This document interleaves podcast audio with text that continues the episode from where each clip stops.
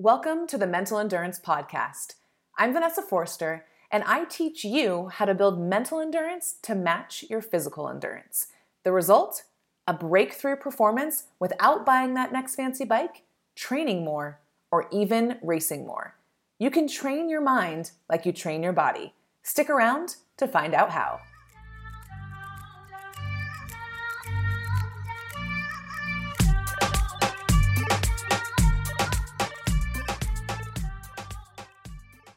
Hello, athletes. How are you? Welcome to this episode of the Mental Endurance Podcast. I am freshly back to Bozeman after spending a week in Tucson swimming, biking, and running outside. Before I left, I kept saying how excited I was to train outside in the sunshine, but we didn't actually end up having very sunny days. It would warm up by the afternoon, but it wasn't overly sunny until like the last day or two. And honestly, I think it was better for us coming from Bozeman. If we had gone straight into, say, 80 degree sunny days, I likely would have overheated on day one. I'm happy to report I did not overheat and I actually managed my hydration well the entire week and never felt behind on it or dehydrated. So that is a win. My husband and I drove from Bozeman to Tucson to minimize our travel exposure and make it easier traveling with gear. I also brought my new gravel bike, which was so much fun. I am a road triathlete through and through. You can ask Danny. He tells me often that I'm a road athlete in a mountain town, and it's true. But since living in Bozeman, I've gotten even more into trail running. I picked up skate skiing, but it's always been in support of my road triathlon goals. So when the idea was floated to me of getting a gravel bike, I was hesitant. I was really, really hesitant. And I think Danny got the idea to fly easier with me because he pushed the fact that the bike can be converted into a road bike too. So getting a gravel bike didn't mean that I had to only be on gravel to ride it. And that's exactly what I actually needed to hear when I got it, when I got the bike, because I was worried. I was worried that it would take away from my triathlon training. I thought the specificity wasn't there, and so it wasn't as useful. And I think that's where a lot of us get stuck in training ruts or burnt out in training cycles because we're not willing to see beyond our familiar definitions of training. I used to think if it's not on the road, it's not good for me and my goals. And then I would train myself into the ground on the road, forcing a break because I was so burnt out. But really, there is space to add dynamics to your training if you're willing to find those opportunities. It may be more available during certain times of the year than others, like maybe not as close to racing, maybe more in the off season, but it's always there. And you know what? I'm only a week into using my gravel bike this year, and I can safely say this gravel riding is a very, very fun way to get in some time in the saddle. The views themselves are ones that you'd miss from the road. And the road surfaces require you to be on your game, a lot like trail running. So it's quality work in bike handling. And you know, coming from road long course triathlon, you can make an argument for or against anything in your training.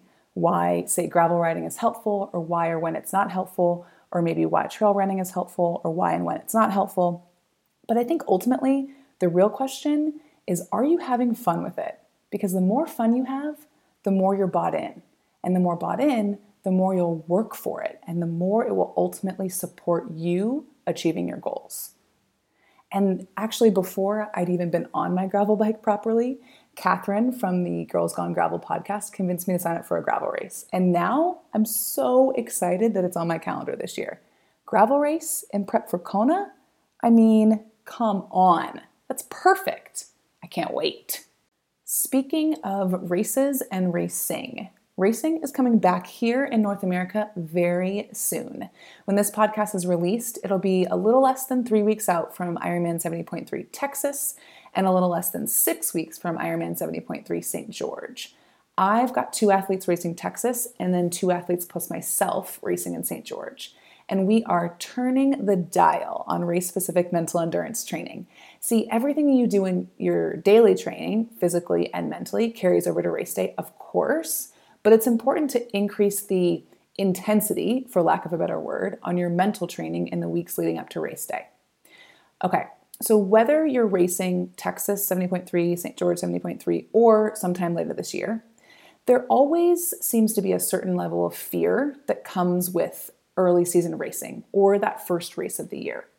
It's almost like if we had a yearly allocation of self doubt, the majority of it would be allocated to these season openers. And the only reason for that is the expectations we put on ourselves. So when it comes to those expectations, I've narrowed it down to two primary types, and I want to share what they are, how they show up, and what to do with them. But first and foremost, let's gain some clarity here. The word expectation is so interesting to me because it often comes with negative connotation. But here's the definition it's an expectation is a strong belief that something will happen or be the case in the future. Second definition is a belief that someone will or should achieve something. So both definitions are relevant for our conversation here. But why do we often associate expectations as a bad thing? They don't have to be. What makes them bad is the weight you're putting on them and how that makes you feel. But both definitions begin with the same word belief. So expectations are simply beliefs, and a belief is a thought you keep thinking over and over. So, if you want to shift your expectations and not let them control you going into a race, you have to know what the thoughts are that make up the expectations you have of yourself. The other way to think about this is when was the last time you raced with no expectations? And how did you feel then? For me, it was so freeing. I can remember so clearly going into Coeur d'Alene 70.3, I think it was almost five years ago now, and having my breakthrough race at that point in my career because I worked on releasing the expectations before that race. Not only did I have a great race, I enjoyed the hell out of it. And I think the other way is true too. I enjoyed the hell out of it, so I had a great race. Okay, so back to those expectations. If you are unaware of what expectations you may have kind of lurking in the background, just ask yourself, what am I scared of? I think there are two that show up most often. The first is a fear of not being fit enough. What if you're not as fast as last time you raced there, or not as fast as at racing as you are in your training, or not as fit as you think you are, and therefore not fit enough to hit the goals you set for yourself? This seems to stem from what the training data is saying or what you were able to hit in past years, but it's not from the data or the past race results. Be on to yourself if you're blaming something else for your doubt. Those doubts that seem to show up because the race is getting near, those doubts were always there. So just because the race is getting closer and closer, it's not that they're, they're finally showing up or they're new. They were always there, just under the surface, waiting for the most opportune time to show their faces, which, of course, the most opportune time is racing. But that's also the highest stake time the time when there is more at stake for you and the training you've put in. So, knowing that, knowing that you're prone to wondering if you're fit enough at race time means you can work to tame those doubts before you get to race weekend. Now, notice I said tame. We're in the business of making it our goal to tame, not eliminate those doubts. Because after all, you are still human at the end of the day. And that healthy human brain of yours is doing what it's designed to do when you're doubting yourself. Everyone, from Olympians to back of the Packers, experience doubt because we're all humans. We put our shoes on the same way and we all deal with our bully brains. So, when we tame those doubts, that's the goal. When we tame those doubts, we make them less interesting. We spend less time entertaining them or giving them extra mental real estate. The expectations you have of yourself are beliefs you have about how something will happen or if you will achieve something. Why would you choose to question if you're fit enough? Why would you choose to believe you're not fit enough? What is the upside to believing that? And I'm just going to pretend like you're here and I'm answering for you. There's only one answer to that question, and it is absolutely nothing. It's a poor quality thought, always. So, if and when that shows up for you in training, or as race day nears, decide instead that you are as fit as you need to be. As fit as you need to be at this point in the year for this particular session or race. You are exactly where you need to be, as you are, without anything more. This will take you out of energy of inadequacy and inability and into competence and capability, a much, much stronger energy to race from. Anytime you think you need more, more time, more training, more gear, you're taking yourself out of the present moment and all of what you have now at your disposal. You're devaluing what you have in favor of not enoughness, which ultimately creates more not enoughness. You are exactly where you need to be. If you are doing the work in your training, the hardest part is trusting that it is working. Trust yourself, trust your training, trust your coach, trust that you are exactly where you need to be. The other expectation that shows up often is feeling rusty from racing. And I mean those like mechanical aspects of racing buoy turns, transitions, aid stations on the bike, those aspects that maybe aren't trained as much. And when you have extended time away from racing, the effects seem to compound. So there is always the option to practice these in your training to give yourself a bit of a peace of mind running through it before race day. It might not be a perfect recreation of race day, but it's something if you want it. Alternatively, you can do what I do and what I encourage my athletes to do as well. Stop holding yourself to some unnecessary standard of perfection when you haven't done it in a while.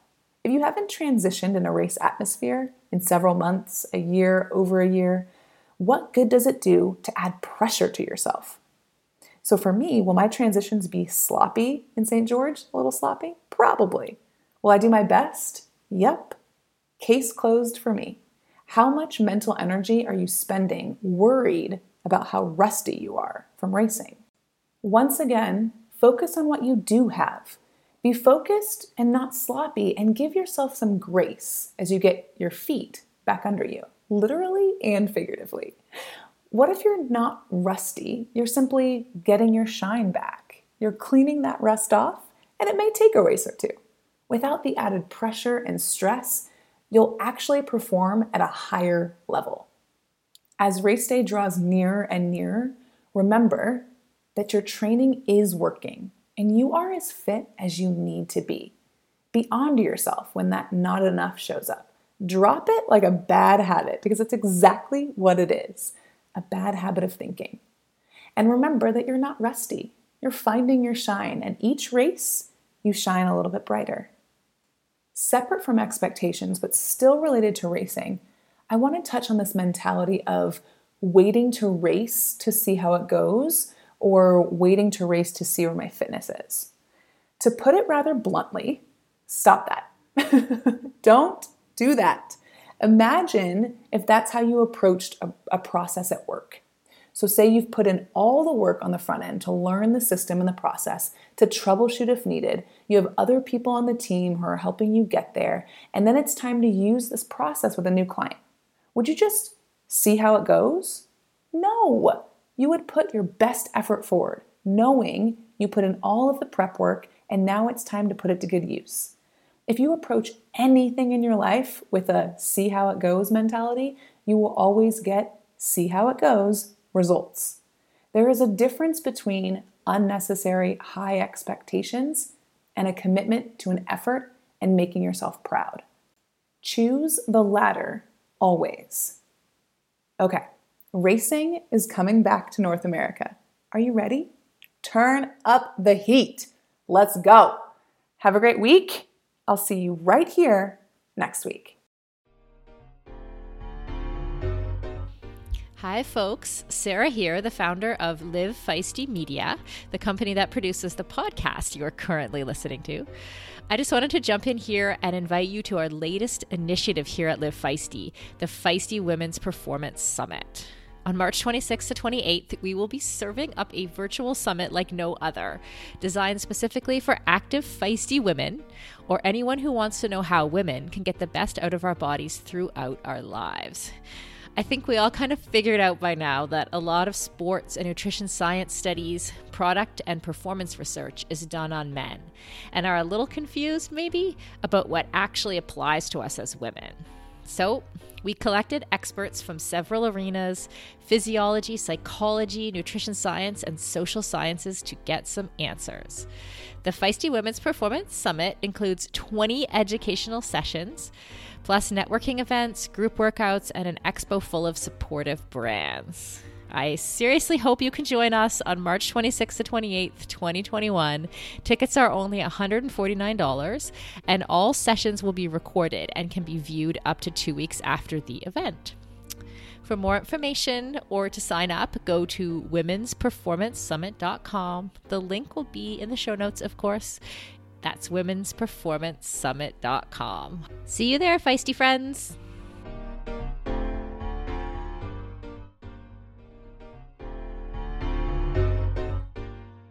It seems like every day there's a new wellness trend. Eat that, do this, avoid those. Am I right? How do you know where to start? Or who to trust? Inside Tracker cuts through the noise by analyzing your blood, your DNA, lifestyle, and fitness trackers to provide you with a personalized, science backed, trackable action plan on how to live, age, and perform better. Inside Tracker is simpler, cheaper, and more convenient than traditional blood tests. Their blood tests include biomarkers that are key to performance that you don't get from traditional blood tests, like ferritin and vitamin D, and both are hugely important for us as athletes. My favorite part they don't just give you the data, they provide you with nutrition and lifestyle tips to take action now. And for a limited time, Inside Tracker is offering my listeners 25% off their entire store. Just go to insidetracker.com slash mental endurance. Again, that's insidetracker.com slash mental endurance. Change is an inside job. Start inside.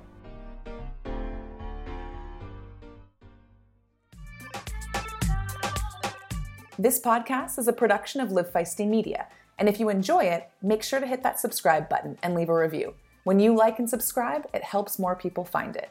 And if you want even more juicy, actionable tips to help you train your mind weekly, you better get on my email list. When you sign up, you'll get my 10 triathlon truths your conventional tri coach hasn't told you. So grab your copy, and I'll drop other useful tips in your inbox weekly. Link is in the show notes.